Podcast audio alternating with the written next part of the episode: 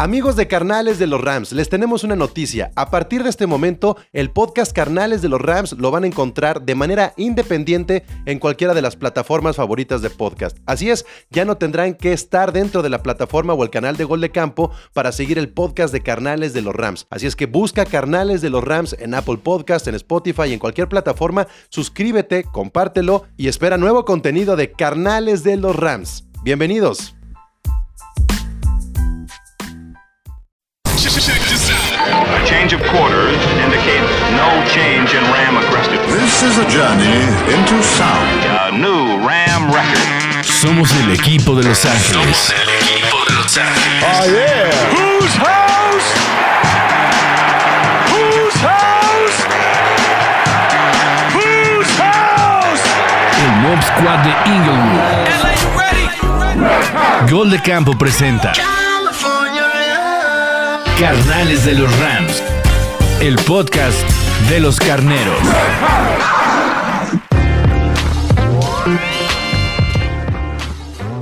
Bienvenidos y bienvenidas a un episodio más de Carnales de los Rams. Yo soy Pablo González, acompañado de mi Ramily y con una sonrisota, porque estamos grabando este episodio a los 5 minutos, 10 minutos cuando mucho, que terminó el juego de la semana 14 contra los Cardinals de Arizona. Así es que tenemos una sonrisota porque es semana de victoria. ¿Cómo estás, Candia? Así es, contento, victoria divisional. Este vale la pena desvelarnos un poquito más el día de hoy para grabar esta Oye, me, hermosa me- victoria. Me tienes este confundido porque generalmente tú usas el jersey de, del día de juego y hoy hoy traes el, blanco en lugar del bone. Explícame por qué. Eh, porque el bone estaba un poquito sucio, me di cuenta cuando me lo puse, eh, entonces había que mandarse a lavar. Creo que la última vez que lo utilicé no lo mandé a lavar, no sé, me distraje, se me fue y la verdad es que se veía muy, muy, muy mal eso. Pues no te quites el blanco porque nos trajo buena suerte, como lo ha sido también el color bone. Este, justamente Exacto. lo estaban, lo estaban diciendo ahí en el WhatsApp de los Rams, de los fans que donde estamos ahí conectados.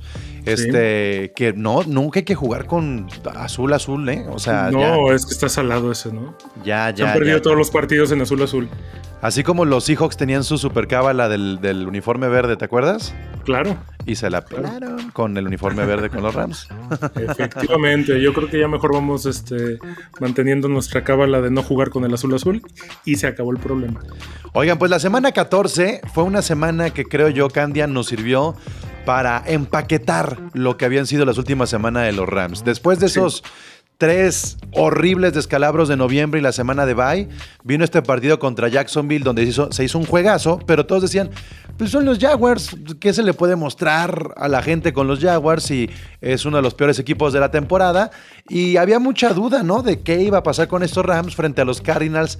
Imagínate de pasar de jugar contra uno de los peores contra el mejor, porque hay que decirlo, antes del juego, antes del Monday, el número uno de la liga era Arizona. Así es. Y más con un equipo diezmado por el COVID y por las lesiones, creo que, eh, como tú dices, se viene a cerrar todo lo que se viene haciendo estas últimas semanas. Definitivamente el haberle ganado a los Jaguars en la forma en la que se ganó, lo sabíamos, lo esperábamos y ya se platicó del tema de las estadísticas que no porque fuera uno de los más malos quiere decir que haya sido una derrota eh, sin sabor, al contrario, por las victorias y por las estadísticas que tenía Jaguars de Jacksonville, fue una victoria muy, muy engrandecedora, muy tranquilizadora por las semanas que se habían pasado durante el mes de noviembre y esta victoria con, con el equipo pues tan manco y tan cojo como venía, creo que, que sabe más, ¿no? Sí, sí, además fue, como tú bien lo dices, eh, mucha incertidumbre. En cuanto supimos que Henderson se iba a perder el juego por el COVID, dijimos, bueno, Darrell Henderson no estuvo contra Jacksonville, lo hizo muy bien Sonny Michel. Decías un poco así como que se puede sacar.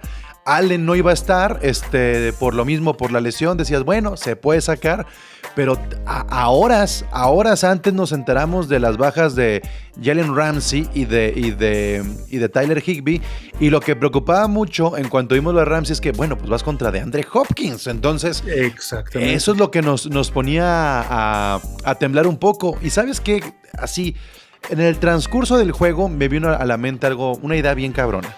¿Por qué nos estamos preocupando más por los receptores que va a cubrir Ramsey en lugar de eh, ponernos contentos por el receptor que tenemos nosotros. O sea, ¿por qué tenemos que fijarnos más en, ay, güey, sigue Ramsey? Digo, perdón, sigue este, Davante Adams. Ay, güey, sigue Hopkins. Ay, güey, sigue DK Metcalf. Este, sigue Divo Samuel. Güey, los que tienen que preocupar son los de enfrente. Sigue Cooper Cup. O sea, ese es el pedo Claro. que tienen que tener los, los, los Claro, rivales, y- ¿no? Y más después de este partido, creo que vimos que, que definitivamente, ¿no? Si Cooper Cup no entra a la plática de MVP de este año, la liga está haciendo las cosas mal. Este, digo, Eh, sí, sí, veas, pero no. O sea, sí, pero yo creo que Jonathan Taylor es- tendría un poco más, más de valor lo que está haciendo Jonathan Taylor, porque esos Colts, como diría Moro, son unos muertazos y Jonathan Taylor los está cargando. Y el caso de Cooper Cup, pues tiene a Matthew Stafford. O sea, Pues sí, pero también la, la- la verdad es que traigas a Matthew Stafford o traigas a quien traigas, el trabajo no. Es como decir, es como restarle el, el mérito a Devante Adams porque trae a Aaron Rodgers. no, no, no, no, no, no, no, no me malinterpretes. O sea- no, no me malinterpretes. O sea, lo que voy es que el quién tiene el récord de más yardas en una temporada. Sí, sí. Lo Pero tiene un, un- un receptor al que le lanzó Matthew Stafford. O sea, es una tendencia que habla muy bien del coreback, no es solamente el trabajo de Cooper Cup. Es un Cooper trabajo Kupp en es- equipo, válido. A ver, yo soy el primero que dice que Cooper Cup es el mejor receptor de la liga. Sí. Y, la- y- y me chingan y me chingan y me dicen que no, que no y que no. Sí lo es por la versatilidad. Hoy Cooper Cup tuvo un career high, que son 13 recepciones en un juego. Y qué recepciones, ¿eh? Qué forma, qué forma de recibir, qué forma de recibir no solo el balón, de recibir los golpes y seguir corriendo. Ya lo habías bautizado tú como Cooper Gronk y creo que este, hoy lo demostró. Qué forma de recibir golpes, qué forma de esquivar golpes, qué forma de seguir corriendo, qué forma de agarrar balones inalcanzables. Otra vez este touchdown que agarró San Ras. este, eh, ras entre los tobillos y, y poquitito, a- no, no poquitito, muchitito abajo de las rodillas. O sea, güey, eso es un receptor elite, digan lo que quieran. Entonces, Pero bueno, estábamos, estábamos este, eh, eh, eh, hablando del- sí. de la tarde que tuvimos como aficionados de los. Rams. Fue una pésima tarde. Eh, salían los nombres, ¿no? Se iban a perder el juego Jalen Ramsey, se iba a perder Darrell Henderson, Ron Havenstein, eh, Dion, Tyler Higby, Brian Allen. O sea, eran muchos jugadores. Terrell Lewis, que iba a ser ya activado, pues se quedó inactivo. Entonces, fueron muchos, muchos las bajas. Y, y- y lo que hemos dicho en las últimas semanas, el problema que ha tenido Sean McVay tiene que ver con el depth chart tan ajustado que tiene. Exacto. Tuvieron que subir como cinco jugadores del escuadrón de práctica para estar activos en este partido. Y la neta es que yo sí dije, güey, ¿por dónde? Pero te puedo enseñar, te puedo enseñar. Y tú estás en ese grupo de WhatsApp. Sí. Que me dijeron, cuando puse eh, la lista de, de jugadores que se iban a perder el partido de hoy, me pusieron, ¿ya estás diciendo que van a perder? Y mi respuesta Sí. fue, no, hoy los Rams van a ganar. O sea, no, no estaba poniendo pretextos, yo estaba nada más informando que había Las muchos- bajas sensibles. muchas bajas. ¿eh? No, y, y volvemos a eso, a eso que decías hace rato. ¿Por qué nos preocupamos tanto por DeAndre Hopkins cuando Ramsey deja de jugar? ¿Y por qué no, no mejor nos enfocamos en, en el receptor que tenemos, ¿no? Que se preocupen más por Cooper Cup. Creo que ya traemos ese mal, que, que también es completamente válido, ¿eh? que es ya damos por sentado a Cooper Cup como en su momento dábamos por sentado a Robert Woods hasta que se lesionó, hasta que ya nos empezamos a dar cuenta que hizo falta. Que hoy, por ejemplo, a diferencia de semanas anteriores, Van Jefferson desgraciadamente hizo que se sintiera mucho la ausencia de Robert Woods. claro. O sea, la- la- las fallas que tuvo, los castigos que tuvo, fueron así como que puta. Este Robert Woods no los hubiera cometido. Pero, pero, este, damos por sentado a Cooper Cup. Y por eso es que entramos en pánico cuando no, cuando no está activo Jalen Ramsey, porque decimos, puta, y vamos contra Trey Hopkins, ese, ese impable que tengo miedo. Pues, quien quiera que no, estamos acostumbrados a que Jalen Ramsey es un, es un must del equipo. Y no solo por la parte física y por la parte estadística, sino por la parte anímica. Entonces, eh, creo que eso es lo que da miedo. Y sí, definitivamente eh, en el momento de decir, están lesionados todos estos jugadores y que empecemos a decir, puta, ya, ya perdimos. No, no, no va por ahí. Simplemente seamos realistas. El partido estaba complicado con todos los titulares. En cuanto empezaron a salir los lesionados y los de reserva COVID, se vio todavía más complicado. Sí. Pero lo que nos demostraron hoy es algo que yo he dicho toda la vida desde que veo fútbol americano. El partido se gana a veces, no siempre, a veces más con corazón que con físico. Ahí están los resultados. Me gustaría que hiciéramos un breve repaso de lo que apuntamos la semana pasada en el episodio. Por favor. Las claves, este, algunas cosillas que destacamos. Venga. Lo, lo que he estado viniendo eh, diciendo de episodio eh, tras episodio, lo más importante para los equipos de, bueno, para, para los juegos de Sean McVay es eh, no ir abajo en el marcador tan pronto y buscar ser perseguido en lugar de perseguir. Eso es, eso es una de las claves más importantes que yo he encontrado en el juego de los Rams con Sean McVay. El primer cuarto se termina 3 a 0. No es nada malo el 3 a 0 porque a final de cuentas dejar con solamente 3 puntos a los Cardinals que comenzaron el juego este, recibiendo el balón me pareció muy bueno. Fue una muy buena eh, defensa de los Rams. Y además terminó 3-0 porque el reloj ahí quedó. Al final de cuentas, eh, los Rams se fueron al frente rápidamente y por, as- y por pendejadas terminan este, yéndose empatados al medio tiempo. Lo cual, Candia, al irse 13 a 13 en el medio tiempo, a mí me dio mucha tranquilidad. Claro. Cuando íbamos 13 a 10, obviamente apareció esta estadística en la cabeza de Sean McVay ganando al medio tiempo y dije, no, no quiero que se vayan, no quiero, no quiero que este sea el juego donde se rompa esta estadística, ¿sabes? Todos lo pensamos. En cuanto se empató, todos como que dijimos, bueno, ya. Creo que esto nos quita presión, ¿no? O sea, Claro. es una pendejada decir, es una pendejada decir que, que prefieres ir perdiendo, bueno, empatando que, que ganando, pero sí había una cuestión psicológica bien importante en ese Eh, momento. Estoy completamente de acuerdo contigo. Luego, eh, otro de los puntos que hemos estado mencionando eh, aquí en Carnales de los Rams, Candia, es el reloj. El reloj. Y esta vez fue muy, muy parejo el reloj entre Cardinals y Rams. Terminó con 30 y 56 de Cardinals, 29 y 04 de los Rams. Ahí está. Cuando el reloj lo puedes controlar, porque al final los Cardinals tuvieron mucho el balón porque iban abajo del marcador, pero al final de cuentas, 29 minutos. Mientras los Rams siempre se acerquen al minuto 30, tenemos tranquilidad, tenemos tranquilidad. Y ahí está, una clave del juego, Candia, la posición del balón. Claro, le da, le da mucho más. Pues bueno, lo, lo podemos ver, ¿no? Le da mucho más descanso a la defensiva y eso genera jugadas defensivas tan poderosas como las que vimos hoy. O sea, vemos esa- esos turnovers tan, tan importantes en yardas tan importantes. Vemos esos sacks. Vemos el Aaron Donald que, que, que estamos acostumbrados a ver. Que no es que no lo veamos. Ojo, es que no se llegan a las estadísticas por el tipo de cobertura que siempre tiene. Que hoy pasó todo lo contrario. Yo creo que hoy Arizona se confió. No sé qué diablos pasó. Incluso hubo la de la jugada de anotación de Arizona que se le va el tacleo a Donald y que todo el mundo empieza a decir, ah, es que no mames, Donald no debió de haber fallado porque el Donald del año pasado no fallaba esas, anotas- esas tacleadas. No, güey, espérate. Vean la repetición. Aaron Donald siente que trae la, la doble cobertura, se quita uno y no hay otro y se va de largo. O sea, agarró un chingo de velocidad y por eso se le fue la tacleada, pero alcanzó a agarrar al corredor. Entonces, se, se empieza a lucir esto de una defensiva mucho más fresca, mucho menos cansada, que hasta en la última jugada del partido mantiene su nivel. Eso es muy importante con el manejo del reloj. El, el tener descansada tu defensiva. ¿Te diste cuenta que durante la semana se habló mucho del rendimiento de Aaron Donald sin capturas? Sí, que hubo mucho en los medios estas publicaciones de que Aaron Donald, Aaron Donald estaba diciendo que lo importante no eran las capturas que él iba a conseguir, sino cómo su presión iba a hacer que el quarterback se equivocara y encontrar esos este, takeaways. Así es. Pues hoy, hoy, se, hoy se quedó plasmado con hechos y eso estuvo muy cabrón porque vas viendo esta narrativa mediática de que Aaron Donald está diciendo no estoy concentrado en mis capturas, no estoy concentrado en mis capturas, pero hoy tiene las dos cosas, capturas Exactamente. y, Hoy hizo y- las dos y- y cosas. estuvo forzando a que Kyle Murray eh, nos diera el balón. Eso fue valiosísimo. Cometió varios errores Kyler Murray gracias a la presión de Aaron Donald. Von Miller también se, se ve que se está adaptando súper bien al equipo. Este, y ahorita más adelantito eh, platicamos de- del otro jugador que se está adaptando, que todo el mundo le tenía miedo, ¿no?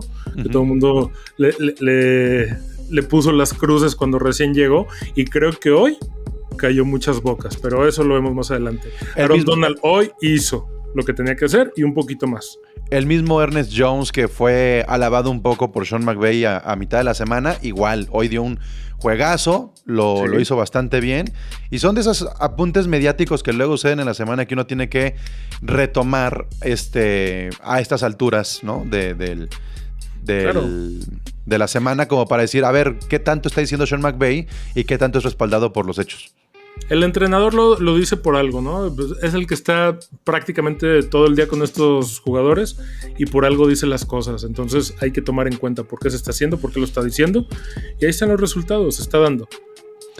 Eh, durante la semana compartí un posteo por ahí en el, en el Facebook de, del Rams México, donde eh, apareció que contra los Jaguars, Aaron Donald había tenido su mejor calificación en lo que va de su carrera. 95.8 le puso Pro Football Focus. 95.8. Y muchos estuvieron, ay, pues es que es contra los Jaguars.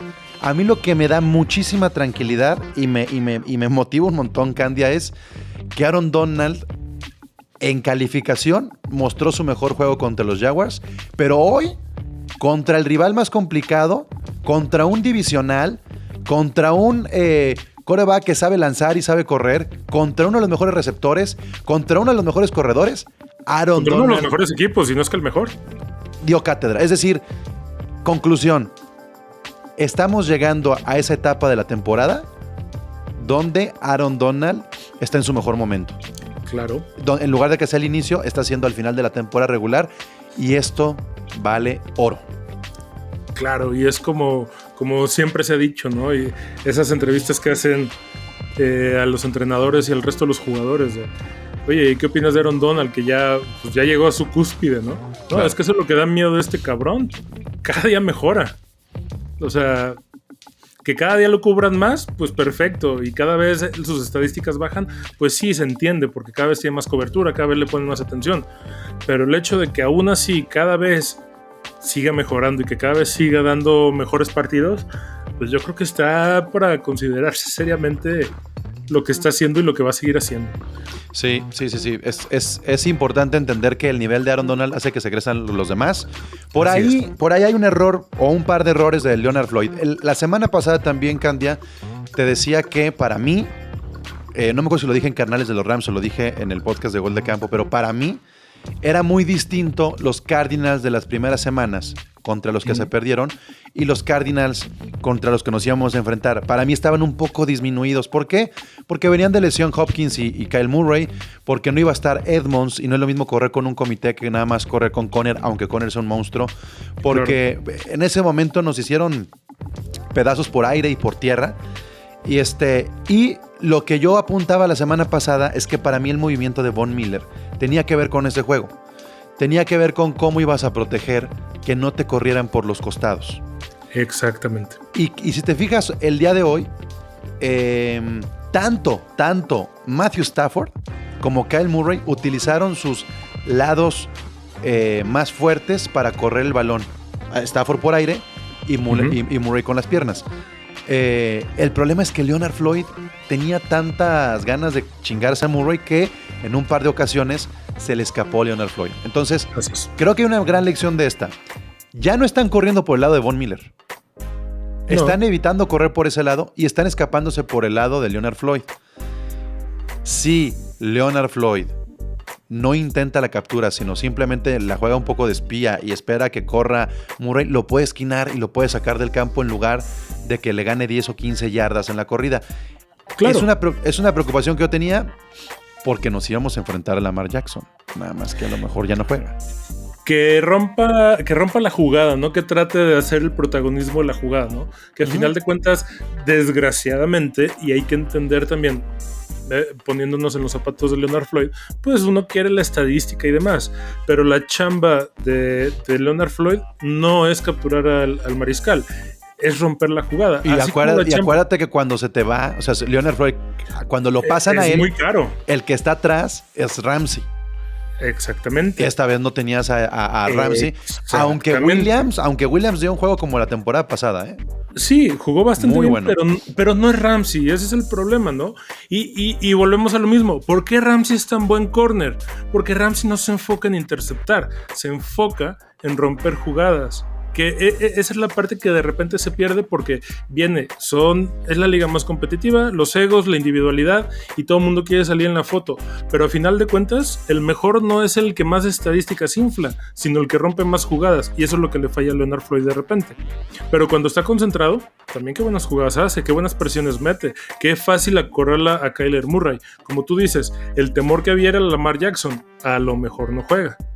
Entonces, ese que era el partido, yo creo, más complicado fuera del de 49, que falta, creo que ya está, no por desearle mal a nadie, pero agraciadamente más sencillo. Eh, y bueno, dentro de estas presiones que estamos hablando de la defensa de los Rams, se consiguieron eh, jugadas importantes, ¿no? Intercepciones, se- Sí. se consiguieron takeaways. Y quiero también poner esto sobre la mesa. Los, los Cardinals son el equipo número uno en diferencia de takeaways. Es decir, que menos takeaways permiten y más takeaways provocan. Son número uno, con, con más 12 eh, en su diferencia. Las intercepciones de Matthew Stafford, esas horribles de pick six y todo eso, han hecho Sí. que los Rams caigan mucho y andaban en más 3 y estaban en la posición número 10. El hecho de que el día de hoy a Matthew Stafford lo hayan capturado hasta el tercer cuarto, que no tenga intercepciones y que no tuviéramos balones sueltos, es oro puro también para estas alturas de la temporada, Candia. Claro, le genera más seguridad a Matthew Stafford, empieza a mostrar de lo que está hecho, o sea, ese Matthew Stafford que veíamos en Leones de Detroit, pero ahora sí con un equipo competitivo. Y entonces estamos viendo las ganancias que nos dejó el juego contra Jacksonville. Con- Exactamente. Confianza. Por fin, por fin se empaqueta todo lo, como dices, se empaqueta lo que se viene haciendo desde el bye para acá. Que no es que, ah, le ganaron nada más a Jacksonville, pues así cualquiera, hasta uno de colegial. No, güey, entiende. La- el partido de Jacksonville es medular para el resultado de esta semana. Er- Era otro lenguaje corporal, el de, Stafford, el de McVeigh, el de la banca, eran risas. Ese tipo de cosas, Candia, hacen que, que- que uno se sienta muy tranquilo porque ya se aprendió mucho de ese terrible bache de los tres juegos perdidos y las intercepciones y los pick six. Se notan en partidos como este. Este era el partido más complicado de lo que restaba el cierre. No porque no sea este.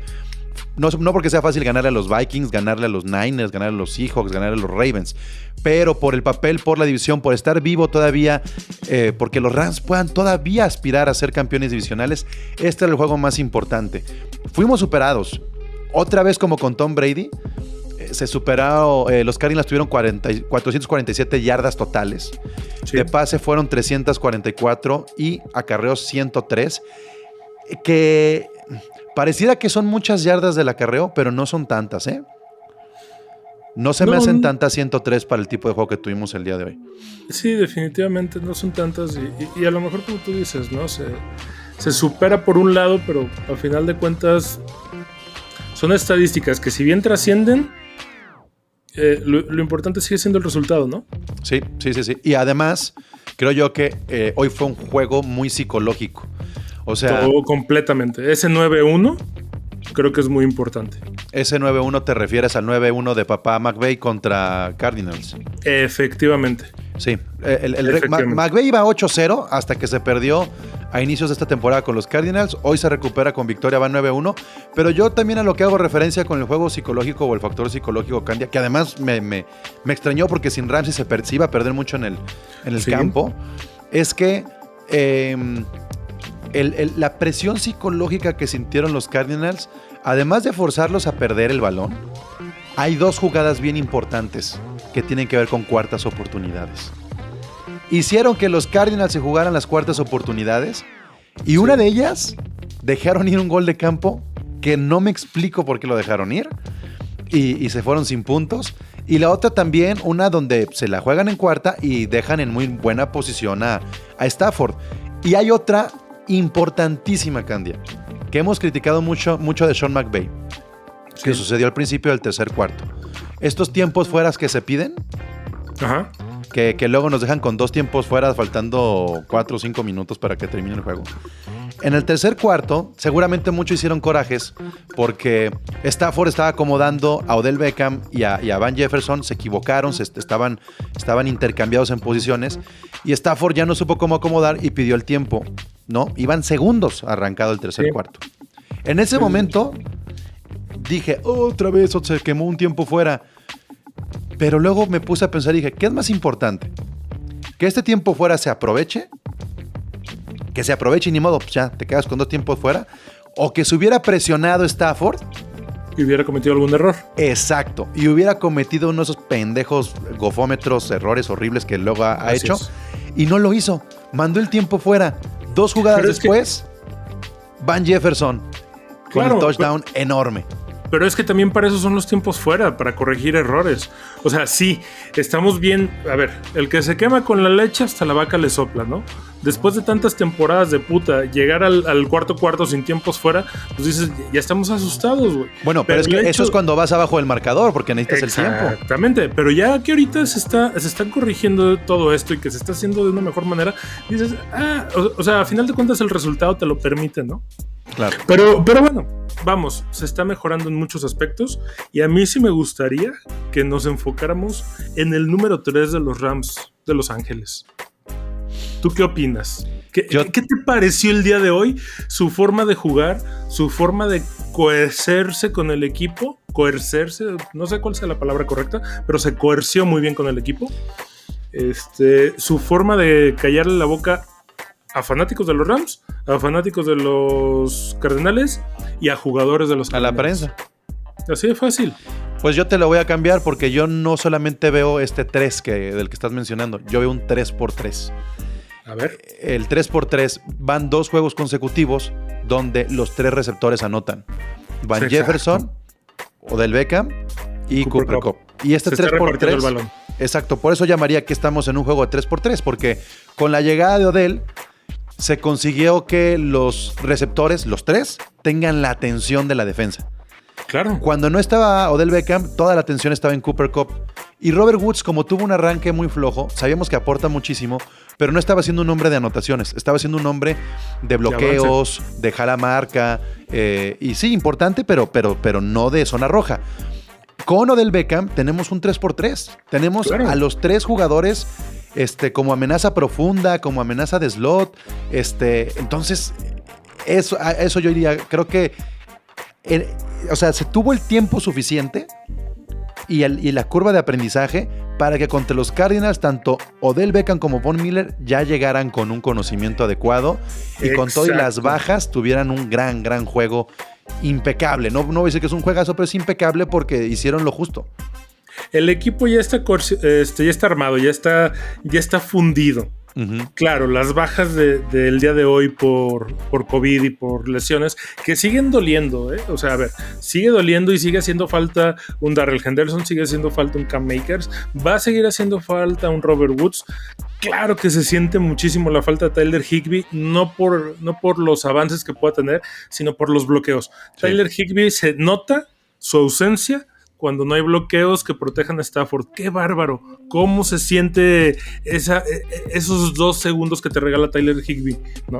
Que esa, al parecer, es su, Pero, su ta- mega chamba. pero también ya lo detectó un poco Sean McVay porque está haciendo que se comprima un poco más la línea ofensiva. Exactamente. Pero los primeros dos cuartos, sí decías, oye, ¿por qué está presionando tanto? Y dices, ok, es justo en el espacio donde, donde va Tyler Higby. Tyler Higby no es el gran ala cerrada que te va a recibir balones y que te va a anotar muchos puntos y que te va a avanzar este, un chingo de yardas. Tyler Higby es el cabrón que hace chamba de ala cerrada, que es golpear, meterse los chingadazos, a defender a su coreback y a abrir espacio para su corredor cuando va por el centro. Y Sonny Michel también lo resintió, ¿no? Sí. Eh, pero, güey, el equipo está, está pegado, el equipo está fundido, el equipo está funcionando.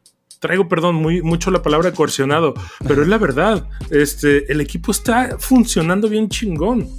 O sea, está avanzando de poca madre la adaptación de, de Odell Beckham y está avanzando de poca madre la adaptación de Von Miller con, con Aaron Donald. O sea, se, se ve una línea defensiva de poca madre. Leonard Floyd, que es un jugadorazo, se está viendo, como tú dices, que comete errores, pero no es que sean errores tan sustanciales. es que simplemente ya está muy cubierto el otro lado con un cabrón de la talla de Von Miller. Y el centro está súper cubierto con un cabrón de la talla de Aaron Donald. Entonces Leonard Floyd no es que sea malo, es que no es tan bueno como los otros dos. Pero eso qué quiere decir? El equipo está a pedir de boca. Está muy Entonces, bien. sí. Est- Está muy bien y es, y es una grata sorpresa que con las bajas del día de hoy se tuvieran estos números. Definitivamente tenemos que estar eh, contentos, tranquilos. Eh, Cooper Cup llega a 1489, Candia. 1489 yardas.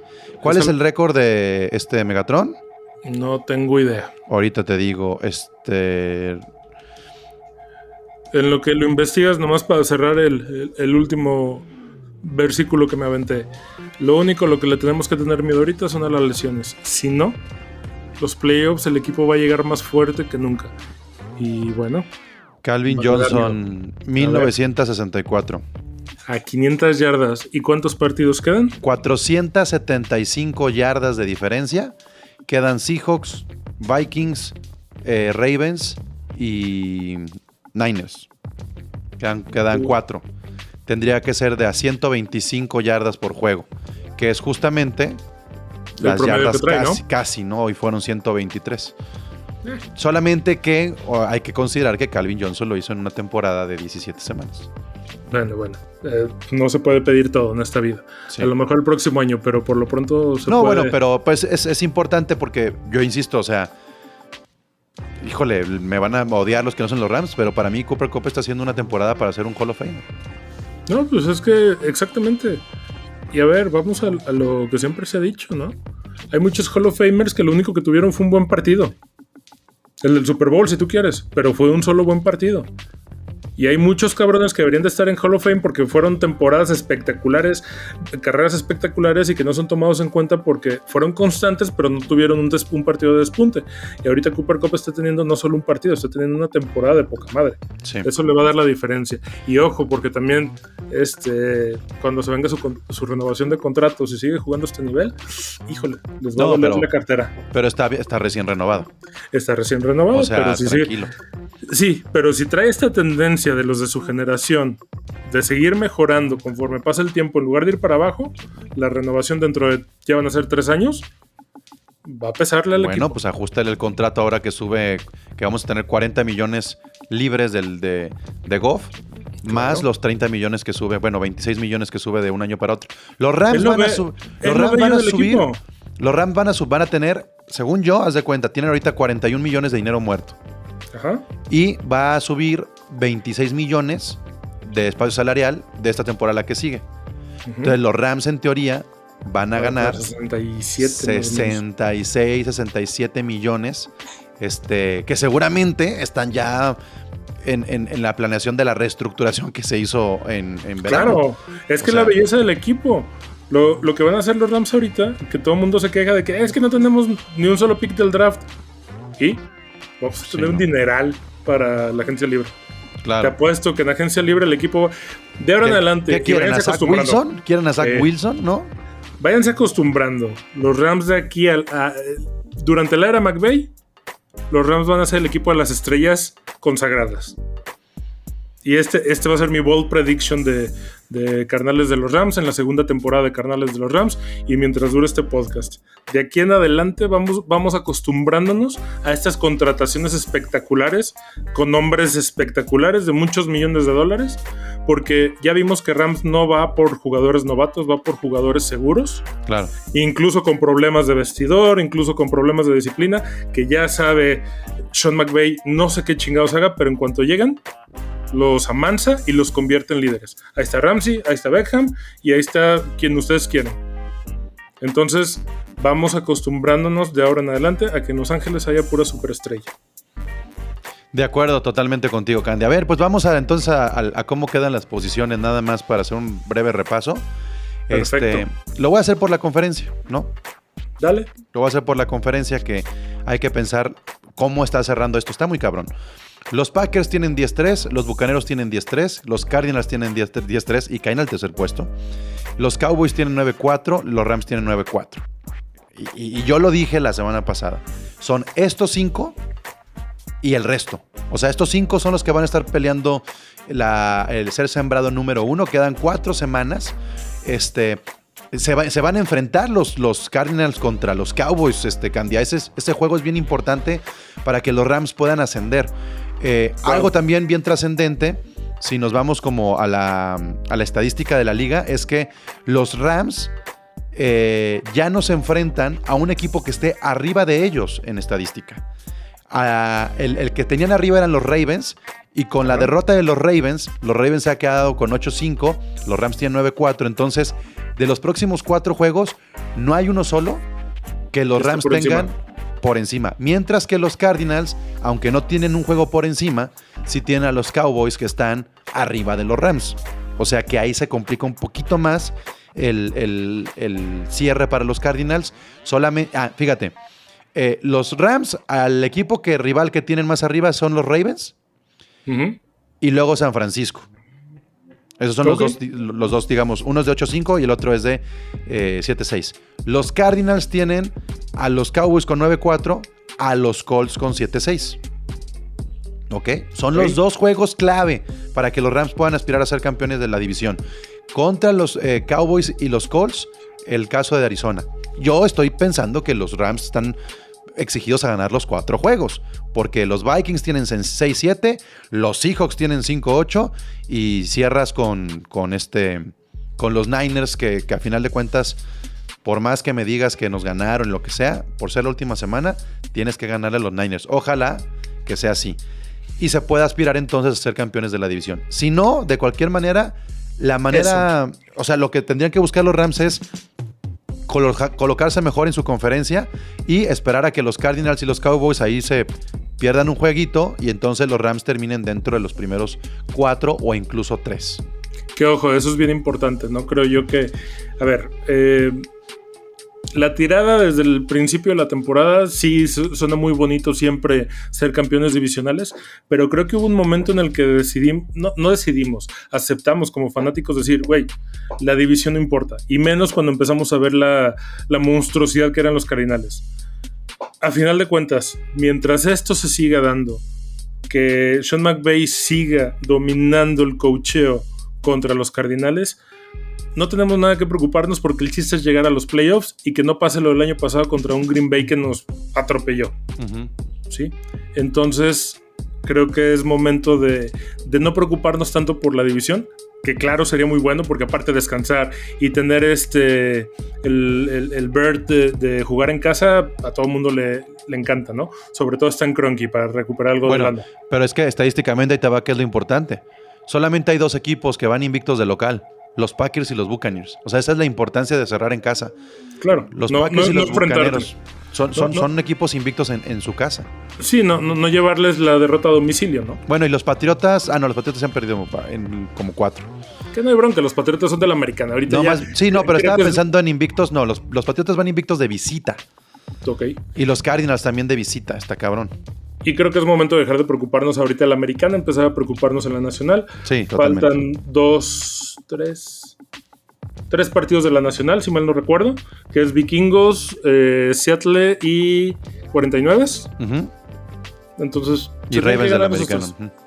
Entonces, vale, creo que eso es lo, lo más importante que hay que hacer ahorita, enfocarnos en eso y, y- pegarle con ganas para, para tener este, si se puede la semana de descanso, de lujo, si se puede tener la ventaja de casa, puta, mucho mejor.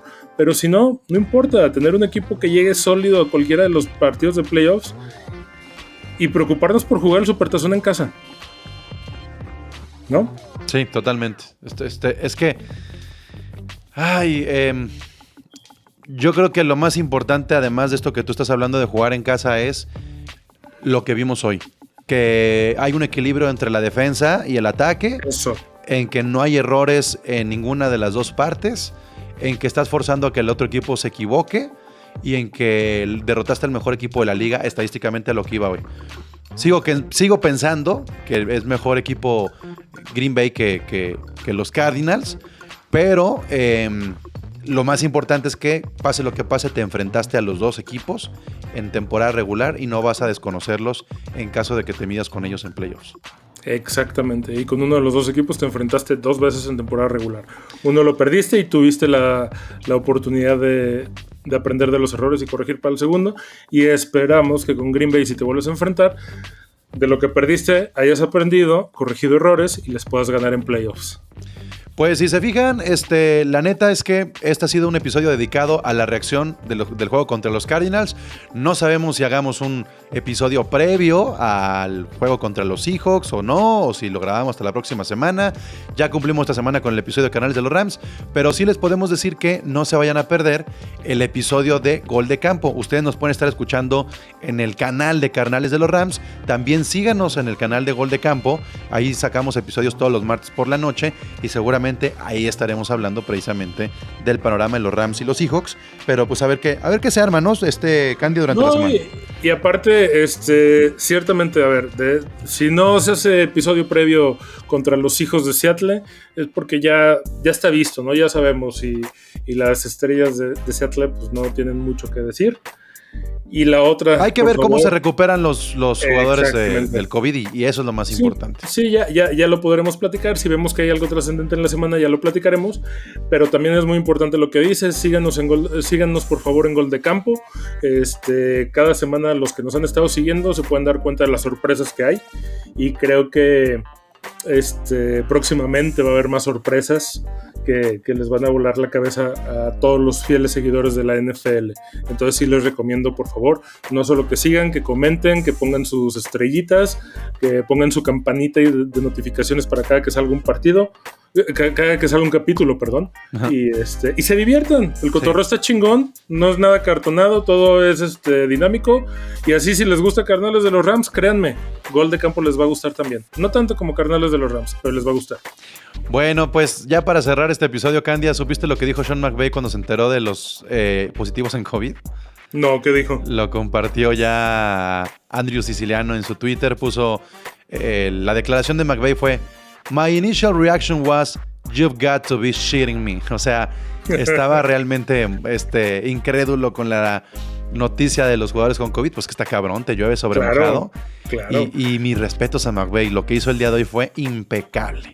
No, y aparte, ojo, ¿eh? Este, ha de haber estado con los huevos en la garganta porque seguro la prueba se las hicieron hoy en la mañana. Sí, claro. que hoy fue cuando salieron, y, y ellos ya estaban en Arizona, señal Claro. de que venían en el mismo vuelo, todos los cabrones en el American Airlines que les prestan el Dreamliner 787. Entonces es así de puta, ¿quién más se me contagió? No, es y que ojo, el pedo es que mañana te pueden salir positivos y pasado mañana te pueden salir positivos. Exactamente. Ese es el pedo. Que para empezar, a los que ya salieron positivos ya no les daba chance para el día de hoy descartar un falso positivo. Y si son reales positivos, mañana, pasado mañana, la próxima, este, en la semana, la van a semana. salir más positivos, güey. Y si te salen más positivos, puta madre, te desarman tu estrategia. Porque imagínate que te salga un Matthew Stafford, un, este, un Cooper Cup, eh, un Aaron Donald positivo, porque iban todos en el mismo perro avión. Yo creo que hay tres. Hay tres que no pueden salir positivos. Stafford, Cooper Cup y Aaron Donald. Exactamente. Esos son los tres que, de los que se depende el juego totalmente. Te, te- te desarman tu estrategia de partido. Simple. O, o nos callan la boca, ¿eh? Porque, Mira. porque este, lo hicieron. Cooper Cup lo podría permitir. Híjole. Aaron Donald no, porque te desarma la, la integridad moral. Y más y- contra Russell Wilson. Exactamente. Y, y- y Matthew Stafford por la simple y sencilla razón de que no hay un coreback suplente que llene los zapatos. Claro. ¿No? Entonces, no puede pasar, pero pues habrá que tener este, los ojos bien abiertos estos días. Pues me, me- me gustaría, lo voy a dejar votando. Este, estamos grabando este episodio con las estadísticas frías que nos arroja el juego, pero todavía no tan, tan desglosadas con los snaps y con todo esto que luego nos gusta también ver para, eh, de alguna manera, leer qué es la estrategia y el carga, la carga de juego que tuvieron algunos jugadores. Vamos a, a esperar a ver qué sucede en la semana, a ver si es necesario grabar otro episodio, pero por lo pronto hoy se quedan con esta reacción del el Monday Night Football, un juego que se le ganó a los Cardinals, al primer lugar de la liga, al primer lugar de la liga, que eso quede muy, muy claro, no, no fue cualquier rival, se ganó con mucha personalidad y contundencia el día de hoy y Así hacen que los Cardinals caigan este, también de su, de su número uno. Hoy No. se vieron del tamaño de su coreback. Chiquitos, chiquitos, chiquitos. Pobre Murray al final salió golpeado otra vez. Exactamente. Andaba ahí también medio, ay, Y bastantes veces. medio chuequillo ya. Este, pero bueno, así termina la semana 14 con la victoria de los Rams en este Monday Night Football de 30 a 23. Y yo sigo repitiendo mientras, mientras los Rams anoten más de 20 puntos. Tenemos con qué. Da Tenemos con tranquilidad. esa es, esa es una de las claves. Y, y- y- y lo que decías, Candy, del, del, del 3, lo vamos a hacer 3 por 3 por 3. Me parece perfecto. 3 el número del Beckham, 3 partidos consecutivos anotando, 3 receptores que están anotando también en un par de juegos consecutivos. Entonces, así vamos a llamar el episodio de, de hoy, el 3 por 3 por 3 de los Rams. Perfecto. Ya salió el título del día de hoy. Y solamente queda decir lo que ustedes tienen que corear junto a nosotros. No importa que vayan en su carro y los vean con cara fea de qué ridículo está haciendo este güey que va al lado mío. Háganlo y respondan al llamado. Whose house?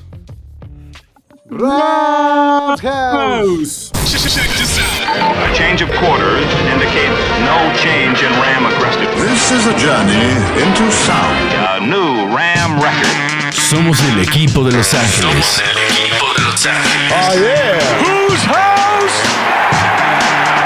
Whose house? Whose house? El Mob Squad de Inglewood. Gol de Campo presenta Carnales de los Rams. El podcast de los carneros.